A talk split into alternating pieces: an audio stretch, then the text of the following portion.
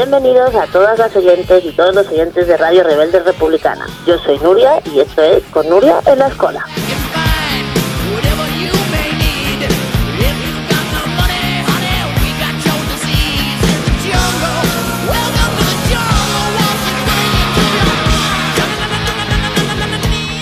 Muy buenas a todos los oyentes y a todas las oyentes de Radio Rebelde Republicana.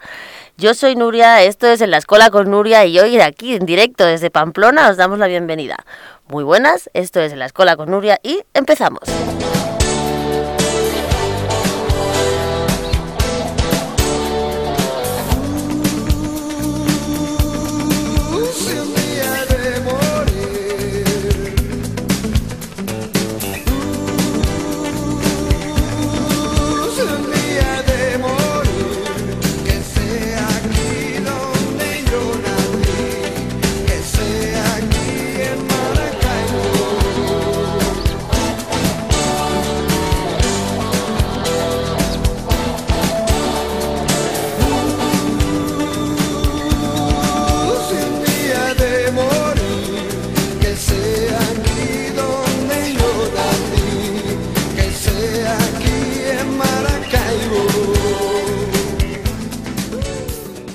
Guaidó, ese señor que ha entrado en nuestras vidas como un huracán de repente al que nadie conocía, se ha autoproclamado presidente de Venezuela así, por la cara.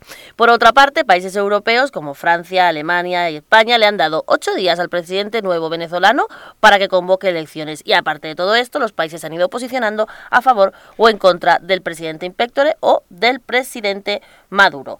¿Qué es lo que ha pasado estos días? Pues como habéis visto en las noticias, un día, hace 5 o 6 días, el presidente de lo que hasta ahora era la Asamblea Legislativa General, el presidente Juan Guaidó, se ha autoproclamado como presidente de Venezuela sin que mucha gente, sin que nadie supiera durante esos días dónde ha estado Maduro.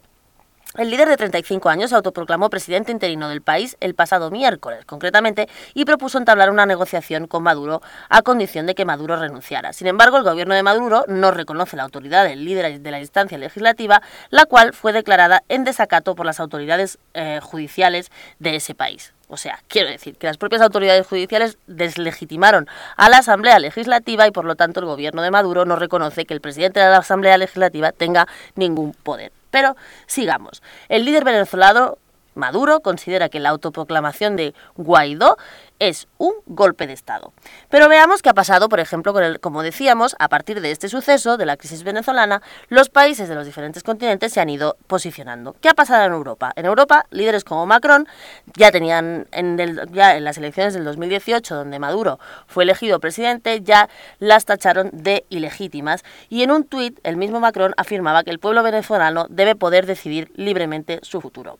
En el mismo sentido, el gobierno alemán, a través de la portavoz Martina Fitz, se ha pronunciado, como decimos, a la misma manera que los franceses y ha otorgado a Maduro el plazo de 8 días como máximo para convocar elecciones. Y a nivel esto en Europa. Y además tenemos que decir que nuestro presidente Pedro Sánchez fue de los primeritos en llamar a Guaidó para ponerse en contacto con él, según la Moncloa, fuentes de la Moncloa, para preocuparse por la situación de los 200.000 españoles que hoy viven en Venezuela. Esto en Europa. ¿Qué ha pasado a nivel mundial? Pues a nivel mundial básicamente se han producido que hay 2 bloques. En América, tanto del norte como en América Latina, casi todos los países apoyan al nuevo presidente in pectore, Guaidó, excepto Bolivia, Uruguay y México, donde López Obrador fue el primero en decir que no reconocía a este chaval para nada y que para él presidente era Maduro.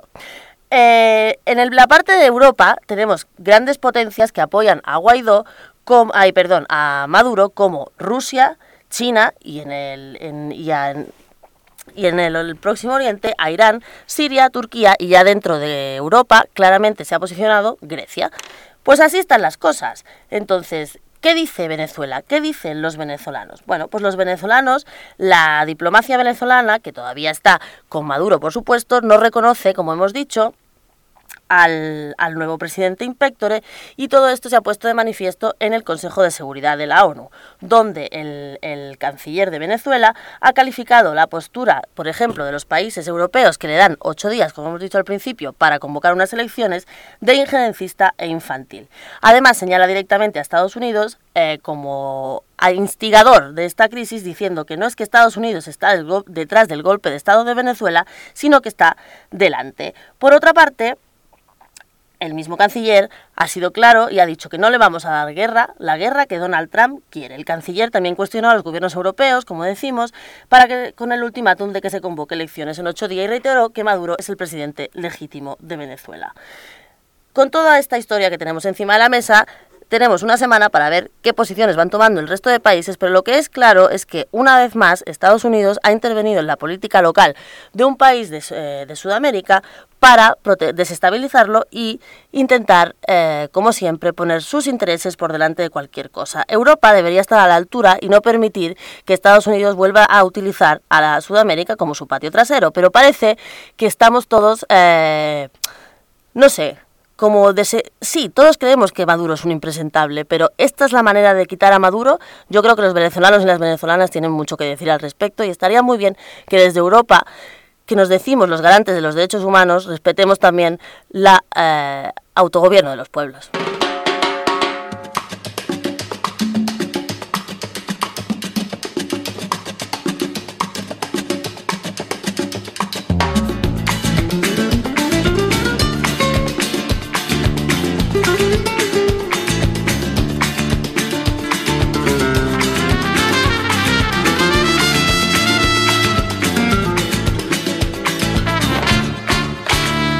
Por la noche con su coche, vigilando sin cesar, va tu amigo el policía, policía nacional. Los peligros que le acechan, él los debe de afrontar, pues adquiere un compromiso con toda la sociedad. Apatrullando la ciudad, por la noche con su coche, apatrulla la ciudad. Muy bien, pues vayamos a hablar de la guerra del taxi. Esta semana, como sabéis, ha habido disturbios en Barcelona y en Madrid porque los taxistas están en huelga en contra de las regulaciones de la VTC. La VTC son los vehículos de turismo con conductor privados que conocemos de manera coloquial como las empresas de Uber y Cabify. Pues bien, nos hacemos eco de una noticia del Mundo el día 25 en la que nos dice que la Comisión Nacional del Mercado de Valores avisa de que el freno de Uber y Cabify encarece y empeora la calidad del transporte en las grandes ciudades.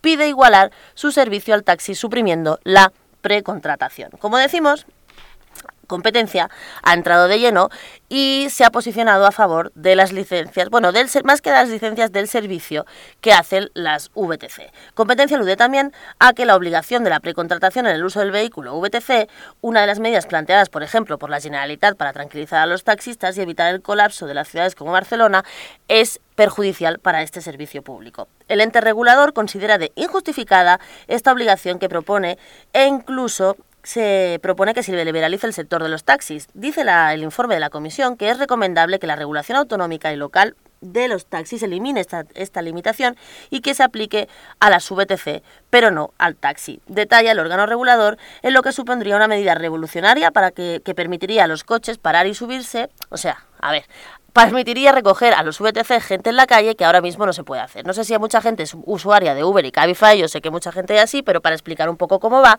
tú te descargas la aplicación, le das y pides un coche allá donde estés que te llega en unos cuantos minutos. No es como los taxis, que vas por la calle, los paras y te suben. Y eso es lo que no quieren los taxistas. De todas maneras, los taxistas están totalmente en contra de esta nueva manera de negocio en el sector del transporte privado, y en parte tienen razón, porque no puede ser que una licencia de VTC te cueste 50 euros y una licencia de taxi te cueste miles y miles y miles de euros.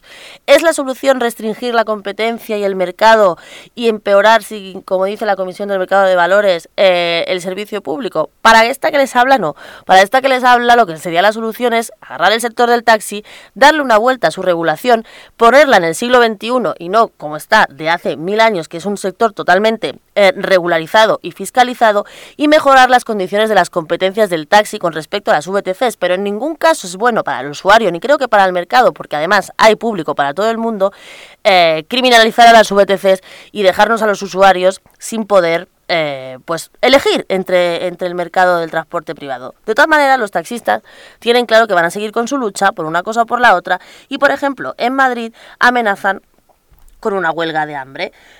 Como decimos, su apuesta en la calle, tras no haber obtenido ninguna concesión por parte de las administraciones, es seguir presionando. Son ya 4 días en huelga indefinida en los que los taxistas no se han acercado a sus objetivos, que eran que la Comunidad de Madrid regulara los vehículos de alquiler con conductor. Perdón, porque además hay que recordar que el Gobierno Central, que es el que hizo el Real Decreto, ha derivado las competencias de la regulación de los VTCs a comunidades autónomas y estas, a su vez, a ayuntamientos. O sea, aquí se han ido pasando la pelota y la bola porque nadie quiere encargarse de este problemón. Según los representantes del taxi, en las próximas horas se iniciarán acciones más contundentes, dicen los representantes del taxi de Madrid, tras una rueda de prensa en que ofrecieron las 5 asociaciones principales del sector tras la reunión técnica que mantuvieron con la comunidad y el Ayuntamiento de Madrid sobre la competencia en las regulaciones del sector. Por irnos a cambiar de sitio, como sabemos, en Cataluña también tenemos el mismo problema y los taxistas en Barcelona también han estado en huelga y también ocupan todavía varios carriles de la avenida de la Gran Vía. La patronal Unauto, que agrupa el 90% del sector del VTC en Barcelona, que también a su vez ocupó la Diagonal, advirtió ayer a la Generalitat, hace un par de días, que en el momento en que entre en vigor el nuevo decreto ley para regular el sector, van a cerrar en Cataluña y se ponen en riesgo 4.000 empleos, según el presidente de la Unión de Cataluña, Joaquim María Goñi. Estos son los representantes del VTC. Tras asegurar que el sector está dispuesto a hablar y a negociar con la Generalitat, pidió la dimisión de Calvet, que es el responsable de la Generalitat del tema, a quien hacen directamente responsable de destruir el sector de las VTCs y de dejar el servicio a millones de ciudadanos de Barcelona y del área metropolitana. Como vemos, el conflicto está servido, no parece que tenga una fácil solución. Desde aquí mucho ánimo a los taxistas que están en huelga, también ánimo a los trabajadores de las VTCs. Insistimos en que creemos que hay mercado para todos y lo que no deben hacer las administraciones públicas en ningún caso es ir pasándose la pelota de unos a otros, porque hay miles y miles de familias que viven tanto del taxi como de la VTC, que están en huelga, que están en situación precaria y que tienen que ver una solución a su problema.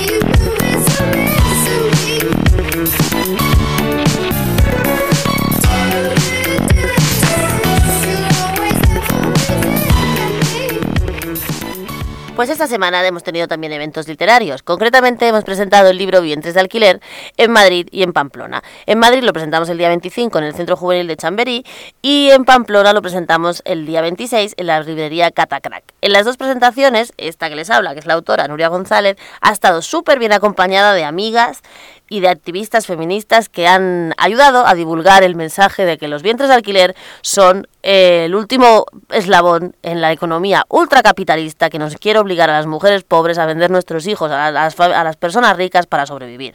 En el libro lo que explicamos es todo el entramado de las empresas, qué es lo que hacen los países, qué aportan los países a este mercado, cómo está la legislación y qué es lo que se puede hacer con ella para que esto deje de suceder. Como decíamos, hemos estado súper bien acompañadas tanto en Madrid como en Pamplona por un montón de gente. En Madrid, en la mesa de presentación, estuvo Nuria Coronado, estuvo Elena Rábade del Partido Feminista, estuvo nuestra compañera Gemma, ex política del Partido Comunista, y también estuvo Lorena Martínez explicando su propia experiencia como madre adoptante.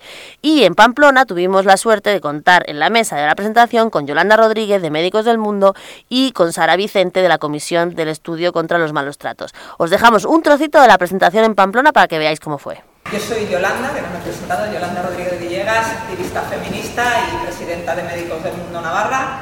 Y bueno, tengo a Sara Vicente, que Sara Vicente es de la Comisión de Investigación de Malos Tratos a Mujeres, es abogada y va a hacer la presentación de Nuria. Y aquí la autora del libro, Nuria González López, que es la misma Nuria que estaba esta mañana también contándonos, es abogada también, especialista en derechos humanos, es la presidenta de la escuela y bueno, aquí en Navarra la conocemos, Navarra y en todo el ámbito, porque Radio Rebelde Republicana, que es la radio que, bueno, que esta mañana también estaba en la organización de la jornada, así que están aquí grabando, que luego podremos ver todas el vídeo, tiene un programa semanal que se llama En la Escuela con Nuria. Y ya, Sara, luego seguimos hablando y la idea un poco también para que sepamos, la idea va a ser, vamos a ir preguntándole cosas a Nuria, pero yo creo que sería micrófono, sin micrófono, claro que no tenemos, micrófono abierto, ¿no? Para hacerlo bastante más... el sábado por la tarde, vamos, para que pueda ser bastante más ágil. Si tenéis alguna pregunta o alguna cuestión a la autora, pues yo creo que podríamos directamente dar paso al debate. Antes de eso, Sara. Pues nada, Arratsaldeón, y nada, tenemos aquí a Nuria González. Ella le ha dado la pedra de escribir... Exacto, me ha dado la pedra, nadie me hubiera dicho mejor, me ha dado la pedra. Luego diré por qué hablo así en estos términos, pero es que es verdad, hay que estar locas hoy en día para escribir libros en contra del sistema imperante, ¿no? Los vientres de alquiler, y para cuestionar este sistema que nos lleva como una rueda de molino, sistemáticamente hablando, ¿verdad, Nuria? Hacia esto es lo normal, la libertad de expresiones, hacer lo que cada una queramos y cada uno queramos con nuestros cuerpos. Si yo quiero tener mi hijo, es mi derecho y mi deseo por encima de cualquier otra cosa, por encima de los derechos de los niños, de los derechos humanos, de la igualdad, del derecho a la igualdad, de todo, ¿no? Es nuestro. Entonces hay que estar muy loca para cuestionar todo esto y encima, desde aquí.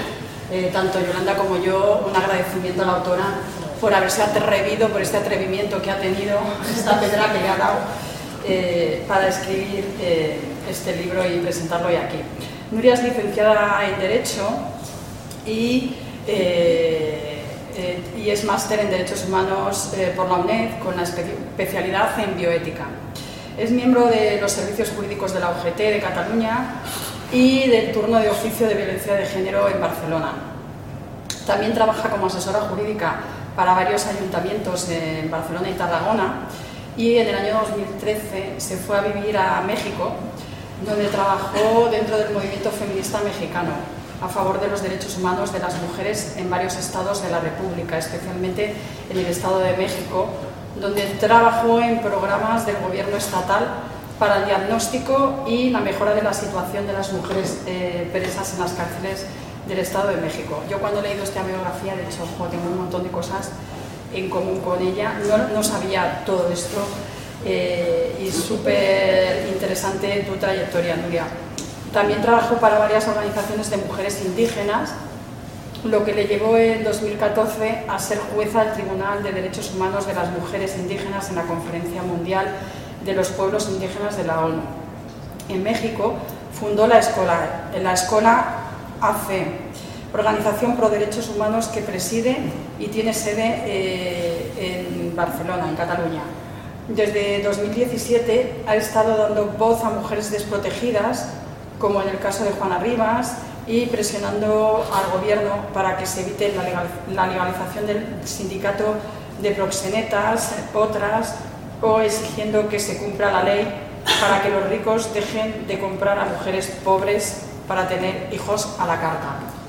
De esto va el libro de esta tarde, Vientres de Alquiler, y bueno, y Nuria, pues te dejamos para que tú misma, bueno, hablar un poco si quieres de la editorial, de lo que no existe, ¿no?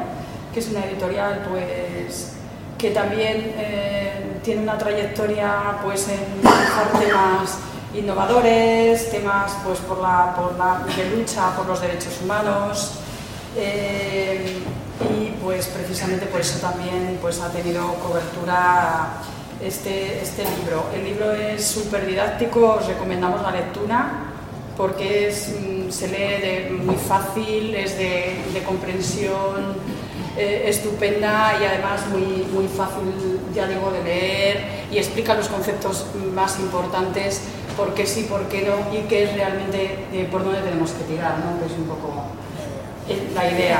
Sí, sí.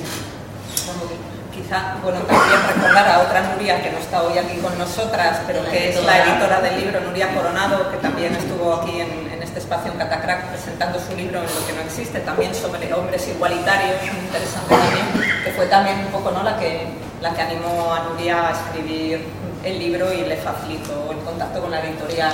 Así que también hay un recuerdo para Nuria, que hoy justo no ha podido venir, pero ayer te estuvo acompañando en Madrid. Sí, no, desde luego, o sea, sin Nuria y sin la editorial no estaríamos aquí. O sea, a mí me ha dado la pedra, pero a la editorial le ha dado más gorda de publicarlo, ¿sabes? Porque hemos detectado, incluso ayer en Madrid, en la primera presentación, de que nos colonizan las presentaciones, yo creo que para ver si lo pueden demandar, ¿vale? Ayer claramente teníamos un par de personas que detectamos que no venían a lo del libro, venían a ver qué decíamos, a ver si podían tomar nota y tal, ¿no? La verdad es que el libro, que no nació como un libro, nació como un trabajo de máster, de final de máster. Por eso es tan así, o sea, pensé que yo cuando escribí esto que quería que me aprobaran, ¿no? No compraba el libro, ¿no? Pero bueno, al final luego, pues después de hacerlo, pues Nuria me convenció, me dijo tal, no sé qué.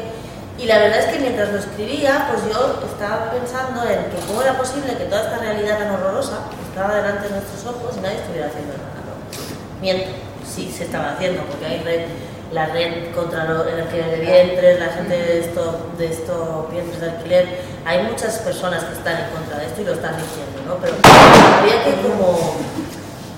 No sé, yo no vengo a ocupar un hueco de nadie, yo simplemente hice una investigación un poco más jurídica sobre el tema, ¿no? Porque parece que a veces nuestros argumentos, pues, son cargados de toda la razón del mundo, pero quise dar un poco el tema, la visión un poco más científica del asunto, ¿no? De no, pero ¿por qué no? ¿Vale?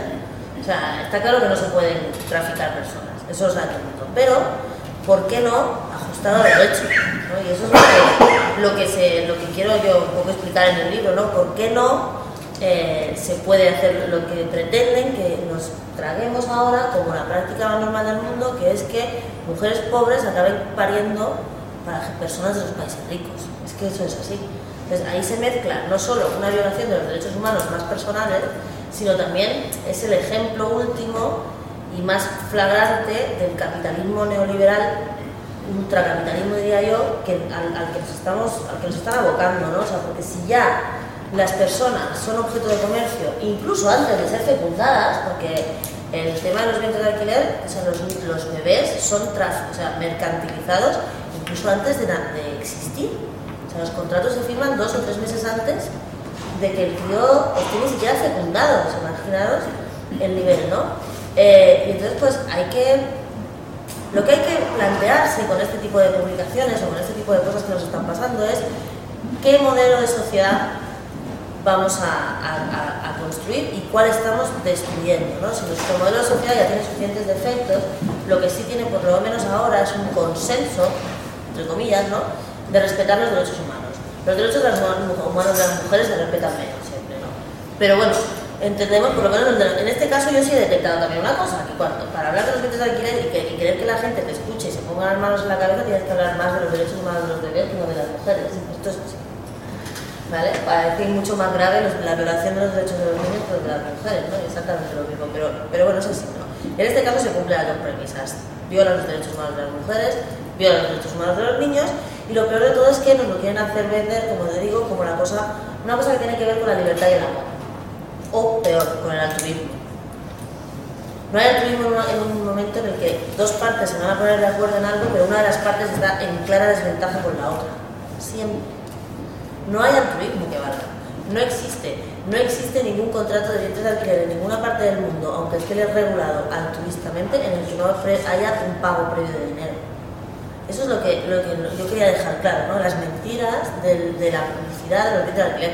Y los vientres de alquiler no están entre nosotros con publicidad de anuncios y tal, están entre nosotros en los programas de corazón, en las campañas de Yo Estaría, en hablar de maternidad subrogada en lugar de vientre de alquiler, en hablar de padres covidentes en lugar de gente que compra niños, ¿vale? Ahí está todo un lenguaje que nos están introduciendo con el único objetivo de que no veamos tan horrible lo que realmente es horrible, ¿no? A mí el libro, cuando me lo enseñó Nuria, lo pensé así y dije, en serio, mira, qué libro más mono para hablar de cosas tan feas, ¿no? O sea, es verdad, ¿no? Es que es muy feo, es muy horroroso, ¿no? Y entonces vas haciendo un recorrido. Lo que yo he pretendido hacer en el libro de manera muy cortita es, primero, explicar un poco de dónde viene todo este negocio, dónde empezó, cuáles son los países que están en este juego, qué aporta cada país al negocio, ¿no? Algunos países aportan madres gestantes, otros países aportan compradores, eso está clarísimo. ¿Dónde están las empresas que realmente están lucrando con esto? Porque aquí hay quien se está ganando muchísimo dinero con cada parto, ¿vale? Que son los grandes lobbies que están a favor de esta historia, y a través de partidos políticos como por ejemplo Ciudadanos, pues, están apretando, ¿no? Para que se legalice. Porque otra cosa también hay que decir, cuando alguien dice que la gestación, la maternidad subrogada es alegal en España, es completamente falso, está prohibido, prohibidísimo, prohibido por el Código Penal, prohibido por el Tribunal Supremo, prohibido por el Código Civil, prohibido. No, está completamente regulado, lo que no les gusta. Ellos están, las empresas de vientres de alquiler, están haciendo una guerra, literalmente, para que el negocio que ahora tienen que ir a hacer a Ucrania, Rusia, India, puedan hacerlo aquí. Porque yo ayer, por ejemplo, Gemma, en la presentación, bueno, Elena Rábade, que estuvo conmigo también en la presentación, da un dato que es, vamos, paradigmático. En España hay 464 clínicas de inseminación artificial. En una comparativa, en Suecia hay 2. Vale. El negocio está clarísimo, ¿no? Quién está detrás de toda esta historia, porque además el pastel que se están llevando todas estas empresas, o sea, el dinero que se está generando con todo este negocio, pues no deja de ser menos. Si me tengo que ir a Ucrania, si me tengo que ir a Rusia, si me tengo que desplazar, no sé cuánto y tal, además es ilegal, alegal, hay gente que se echa para atrás, no sé qué, que si fuera completamente legal lo podríamos hacer aquí. Entonces, esa es lo que estamos explicando. Y luego también explicamos un poco cuál es la situación legal en España, explicamos cuál ha sido la propuesta de ley que Ciudadanos quiere recoger ahora también en febrero y volverla a poner encima de la mesa. Y sobre todo acabo con una reflexión, ¿no? Que es que van a hacer los poderes públicos de este país nuestro, que bueno, que ahora mismo si hay un gobierno que se ha declarado en contra, pero que se siguen inscribiendo niños, ¿no? Entonces no es un delito que se esté cometiendo, a lo mejor, no, es que los niños están ahí. Hay pruebas flagrantes de que esto, o sea, flagrantes, que están ahí, de que esos niños que se inscriben cada día, 1000 y pico ahí inscritos, en fraude de ley, contra la doctrina del Tribunal Supremo, contra el Código Penal, y contra una castidad y contra la ley de reproducción asistida, contra toda la legislación española, y solo por una directiva del Colegio de Registradores y Notarios que dice que hay que inscribir los documentos de otros países porque se entiende que son ciertos según el convenio de la Haya, ¿no? Bueno.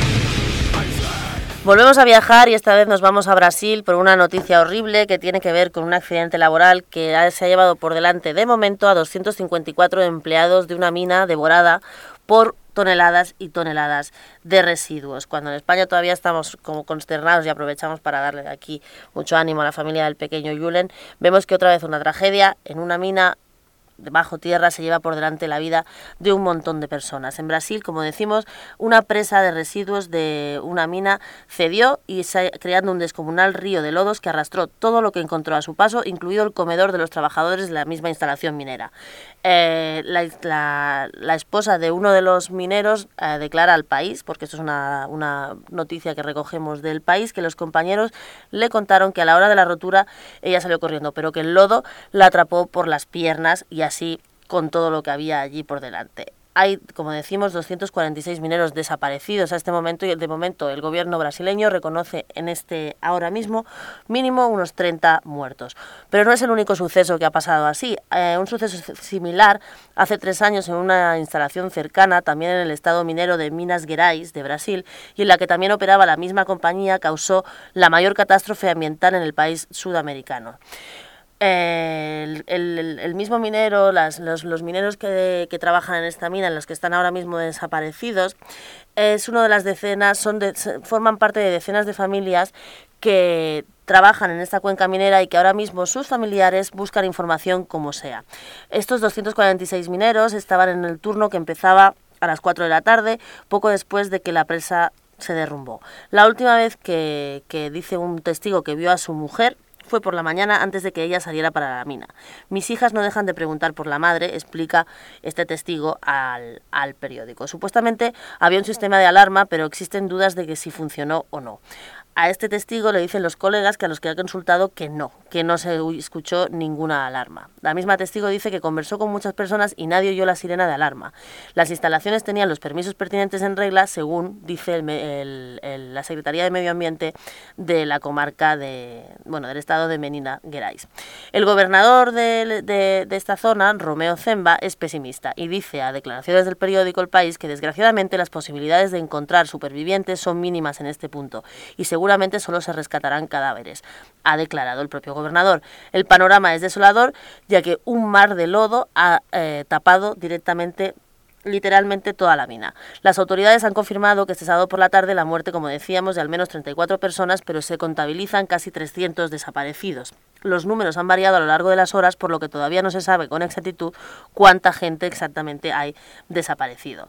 Todavía no hay estimación de si el derrame de los más de 12 millones de metros cúbicos de desechos férricos contenidos en las 3 balsas afectó también a las aldeas cercanas a la mina.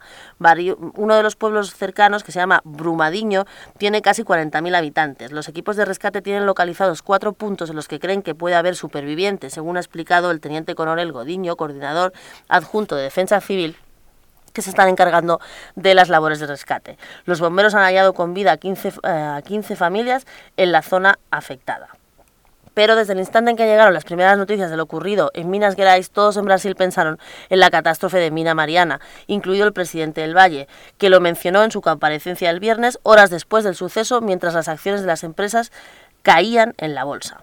La rotura en 2015 del dique de residuos de aquella mina, de la Mina Mariana, derramó 40 millones de metros cúbicos de residuos, casi 4 veces más que ahora, que mataron a 19 personas. Pero aquella lengua de lodo fue especialmente letal con el medio ambiente, porque recorrió 600 kilómetros hasta que desembocó en la costa de Espíritu Santo. La Mina Mariana era propiedad de Samarco, una firma participada por Vale y el grupo BHP. Las operaciones de Mina Mariana siguen paralizadas a la espera de obtener una nueva licencia.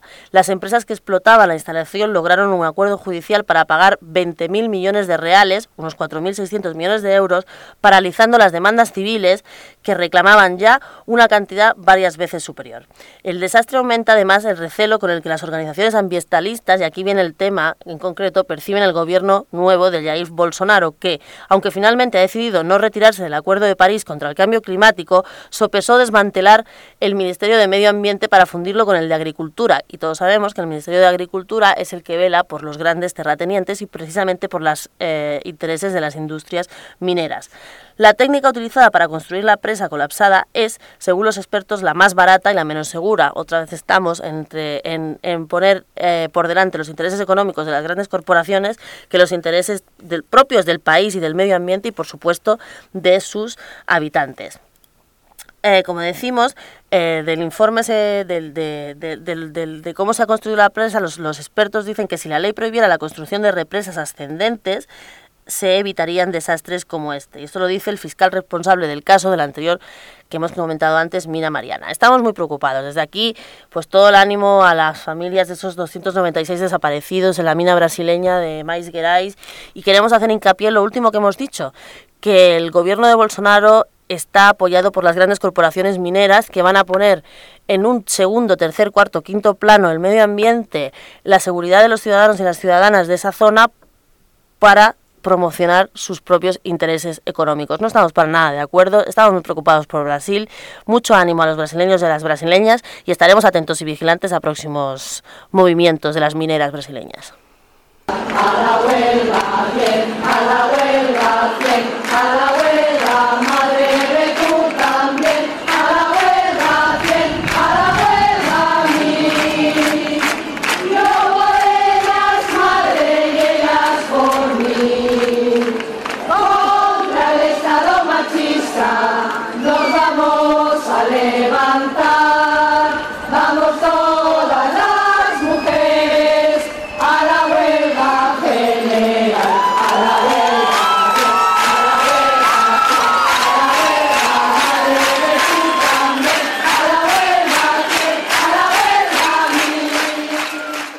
Pues ya estamos a las puertas del 8 de marzo y como nos tenemos que preparar, este fin de semana ha tenido lugar el quinto encuentro de la estatal para la huelga feminista 8 de marzo en Valencia, donde más de 500 activistas feministas se han reunido para ultimar los preparativos y definir los principios de lo que este año tiene que ser otra vez la masiva huelga general de mujeres del 8 de marzo. Teóricamente, dicen las organizadoras que el discurso debe ser anticapitalista, antirracista, internacionalista, interseccionalista y antifascista.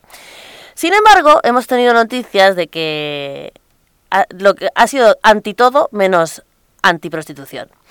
Desde aquí queremos denunciar la situación de las compañeras feministas que han sido acalladas, que se les ha retirado la voz, se les ha retirado el voto, se les ha retirado incluso el espacio en favor del lobby proputero. Lo que hemos tenido aquí es que el sindicato nulo Otras, anulado precisamente por la Audiencia Nacional, del cual les hemos hablado aquí bastantes veces, ha sido inscrito como sindicato en este encuentro disque feminista, cuando no se puede inscribir ningún sindicato ni ninguna organización política, porque está prohibido, porque lo que se quiere es que se participe las asociaciones de mujeres. Bueno, pues yendo en contra de cualquier tipo de reglamento de los años anteriores, se ha permitido a través de la Asamblea Territorial de Barcelona, donde la tienen copada y donde el lobby putero es mayoritario, se han inscrito en el quinto encuentro feminista que ha tenido lugar este fin de semana. Las abolicionistas, que somos todas las feministas, hemos intentado parar lo que es un intento descarado y absoluto de introducir el concepto de la regulación de la prostitución como un trabajo que ya llevan muchos meses intentando metérnoslo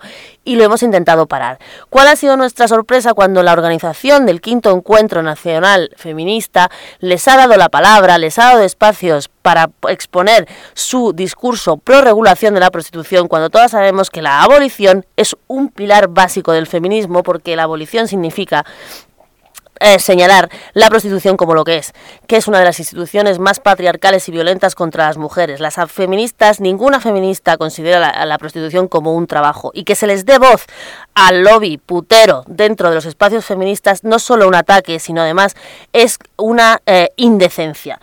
Para dar cuenta de todo lo que ha pasado, además de los distintos artículos que han ido saliendo en la prensa denunciando esta situación por parte de las feministas, y digo las feministas porque todas las feministas son abolicionistas, las que no lo son, no son feministas, voy a leeros un pequeño escrito que nos han mandado unas compañeras participantes allí desde Valencia, que han titulado El incidente. Leo literalmente el escrito que nos mandan. Queremos poner formalmente en conocimiento de la organización del quinto encuentro estatal 8M de Valencia un incidente a nuestro entender grave que sucedió el sábado a las 6:30 de la tarde en el hall de la Facultad de Filología durante el descanso de las comisiones. Ante la utilización partidista del hashtag Encuentro 8M 2019 por parte de participantes regulacionistas, y entendiendo que es algo ajeno e imposible de controlar por parte de la organización, pero que afecta a la imagen de la pluralidad del encuentro, un grupo de mujeres decidimos desplegar de forma pacífica una pancarta, entrecomillado, que ponía contra la mercantilización de las mujeres, para podernos hacer una foto y poder mostrar que hay otras sensibilidades en el encuentro. Hubiéramos podido discrepar con la organización ante la importancia de hacerlo en la puerta del recinto, dentro o fuera, pues la decisión de hacerlo ahí era simplemente por la luz que había y sin más pretensiones. Pero no fue una interpelación de la organización, sino una agresión la que recibimos por parte de Irene Cohen con una cerveza en la mano, al forcejear con la pancarta que sujetaban las compañeras, gritando a pocos centímetros de la la cara concretamente de dos de ellas ante la atónita mirada del resto de compañeras, que son testigos y no pocas.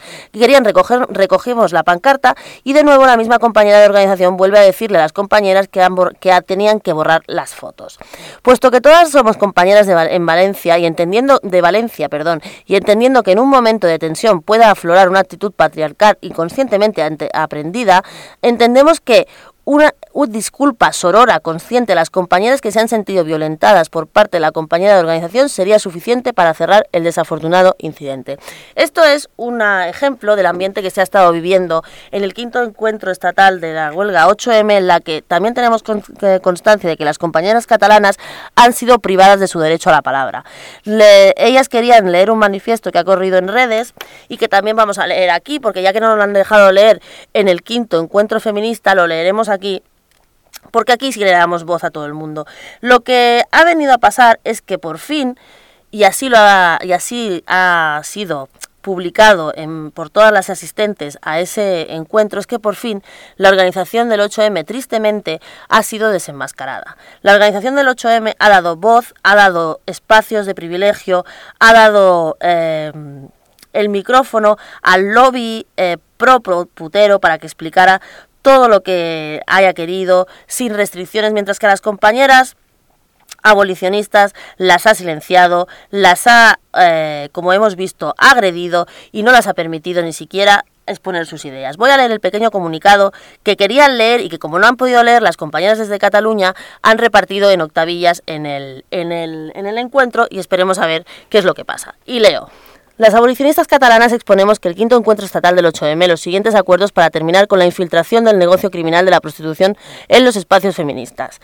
Denunciamos que se silencia la abolición de la prostitución como idea política que lucha contra la discriminación de la mujer, y se señala, silencia y acosa a las militantes abolicionistas.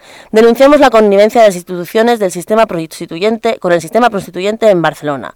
Denunciamos que se promocione la prostitución como un emprendimiento laboral, de que se publicite a todos los públicos a través de conferencias y cursos que glamurizan la mercantilización del cuerpo de las mujeres. El neoliberalismo imperante quiere asegurarse de que por ley las mujeres tengamos que vender nuestros cuerpos para prostituirnos o para que nos alquilen los úteros. Las mujeres todavía estamos lejos de la igualdad salarial y del acceso a la toma de decisiones.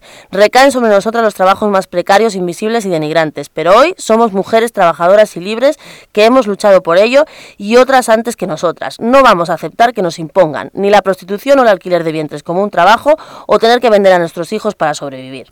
No existe el trabajo sexual, sí existe la violencia y la explotación sexuales. Las mujeres solo somos objetos para el negocio ilícito del sexo, proxenetas que quieren denominarse empresarios, y puteros de derecha e izquierda son cómplices de esta violencia machista. No aceptamos ni la ley del silencio ni la amenaza apocalíptica del fascismo, de que viene el fascismo, puesto que el fascismo está ya en nuestras instituciones y nuestras organizaciones porque se le ha invitado a entrar, y queremos desenmascarar todas sus mentiras. El feminismo ha abrazado tantas causas, no puede ingenuamente abrazar la imposición de la esclavitud. El feminismo es abolicionista. Las abolicionistas somos y estamos orgullosas de serlo, y nuestra causa es legítima. Abolición es revolución. Pues desde aquí estaremos viendo cómo evoluciona todo el tema de la organización del 8M. Lo que sí vamos a hacer es participar en un 8M masivo, porque necesitamos que vuelva a ser masivo, porque las mujeres seguimos luchando por nuestros derechos y porque se nos consideren seres humanas de primer orden, y estos conflictos no se pueden permitir, y no podemos permitir que el lobby pro-proxeneta esté infiltrado en los espacios feministas. Así que desde aquí, mucha fuerza y mucho ánimo a las compañeras feministas, y aquí tenemos como aliados los micrófonos de Radio Rebelde Republicana para que aquí no se silencien las posiciones del feminismo.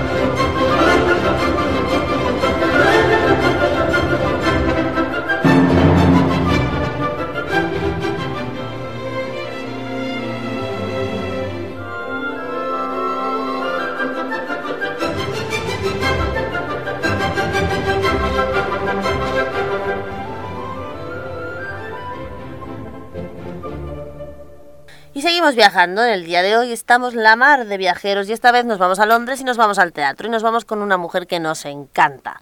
Cate Blanchett, cuya pasión ha dicho 1000 veces que era el teatro, provoca en Londres con una obra teatral cargada de sexo y violencia brutal. Dice una noticia de La Vanguardia que incluso una mujer se desmayó en una de las funciones previas al estreno. Cate Blanchett, que como he dicho somos muy fans, es defensora de los derechos de las mujeres y una mujer entregada a velar por su privacidad familiar, ya que es madre de 4 hijos y es la cosa más elegante del mundo. Ahora mismo se enfrenta al regreso a sus escenarios en Londres con uno de los personajes más arriesgados, difíciles y polémicos. Y es que, como decíamos, desde el pasado jueves protagoniza una obra llamada When We Have Sufficiently Tortured Each Other, que traducida literalmente al castellano significa que cuando nos hemos torturado lo suficiente, que está cargada, como decíamos al principio, de sexo y violencia extrema. Según la crítica, unos ingredientes que han provocado incluso el desmayo de asistentes a la obra en representaciones previas al estreno. Desde entonces, el teatro ha insistido en advertir, a través de su página web, sobre el contenido altamente sensible de la propuesta, no apta para todos los públicos. Uno de los asistentes a la función, que atendieron a la anciana que se desmayó, aseguró que se trata de una producción sexualmente explícita e increíblemente violenta desde el principio hasta el final. Estamos deseando ver lo que ha hecho Cate Blanchett. Sin embargo, otros espectadores creen que no es para tanto. Otro que salía le decía literalmente: leí las críticas antes de ir y decían que era impactante, con demasiado contenido sexual, pero después de verla tampoco ha sido tan fuerte, ha declarado una joven al diario Evening Standard.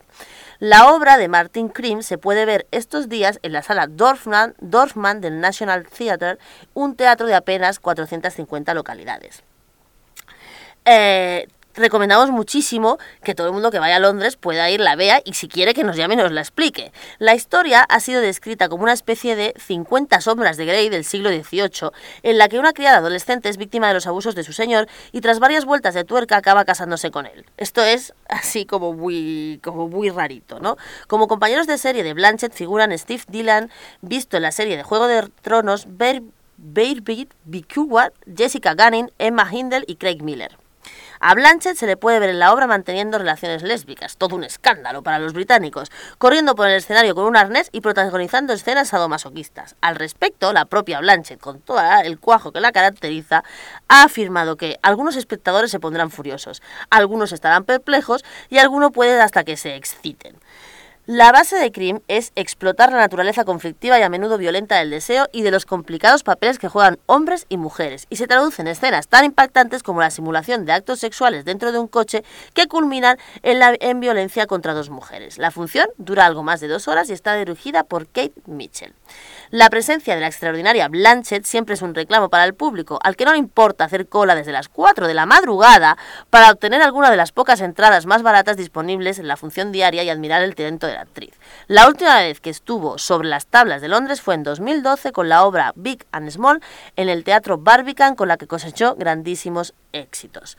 Pues desde aquí animamos, como decimos, a todos nuestros oyentes, si hay alguno en Londres, a que vaya a ver la obra, nos la explique y nos cuente si realmente Blanchett está tan fantástica y tan maravillosa, provocando y haciendo pensar a la gente que si la violencia y la ultraviolencia está todavía hoy en los teatros, será porque la violencia y la ultraviolencia contra las mujeres está hoy todavía en la vida.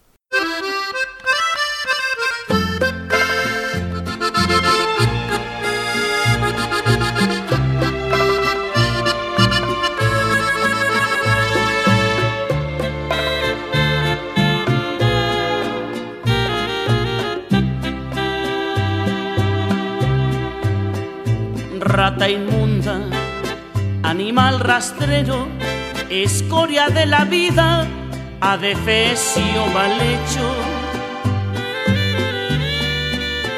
infrahumano, espectro del infierno, maldita sabandija, cuánto daño me has hecho. Alimaña, culebra ponzoñosa, desecho de la vida, te odio y te desprecio. Rata de 2 patas, te estoy hablando a ti, porque un bicho rastrero, aún siendo en más maldito, comparado contigo, se queda muy chiquito.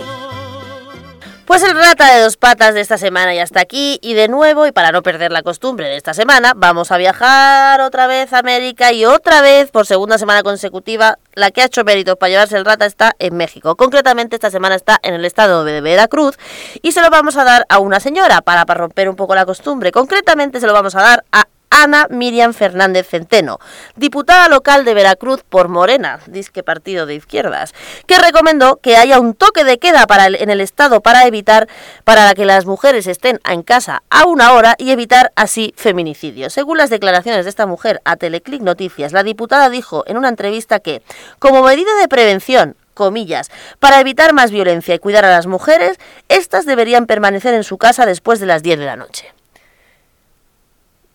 Señora, el problema no es que las mujeres estemos en la calle, el problema es que los feminicidas están en la calle y que ideas como la suya son tan peregrinas que solo nos hacen mirarla con aquella, no sé, con aquella comprensión de pobrecilla, no da para más. Pero como no da para más y para que se consuele usted, aquí le vamos a dar el Rata de dos patas de esta semana para que lo disfrute usted y para que lo disfrute mientras se quede en su casa a partir de las 10 de la noche. Señora, no salga. Sanguijuela,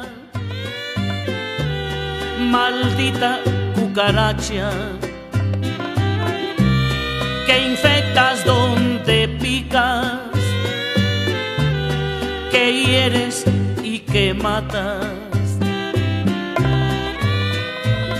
alimaña, culebra ponzoñosa, desecho de la vida, te odio y te desprecio. Rata de dos patas, te estoy hablando a ti, porque un bicho rastrero, aún siendo el más maldito, comparado contigo, se queda muy chiquito. Me estás oyendo, inútil, hiena del infierno, cuánto te odio y te desprecio. Pues hasta aquí en La Escola con Nuria de esta semana, que hemos podido hacer el programa desde los estudios de Radio Rebelde Republicana. Os deseamos una feliz semana, que os haya gustado el programa. Nos podéis encontrar a lo largo hasta que vengamos otra vez, como siempre, en el Twitter de Radio Rebelde Republicana, en el Facebook de Radio Rebelde Republicana, en el Facebook de La Escola, en el Twitter de Nuriglez, en los canales de Telegram, en Instagram y en todos esos sitios donde nos encontramos diariamente para que no nos echéis de menos. Y además esta semana tenemos un cierre especial.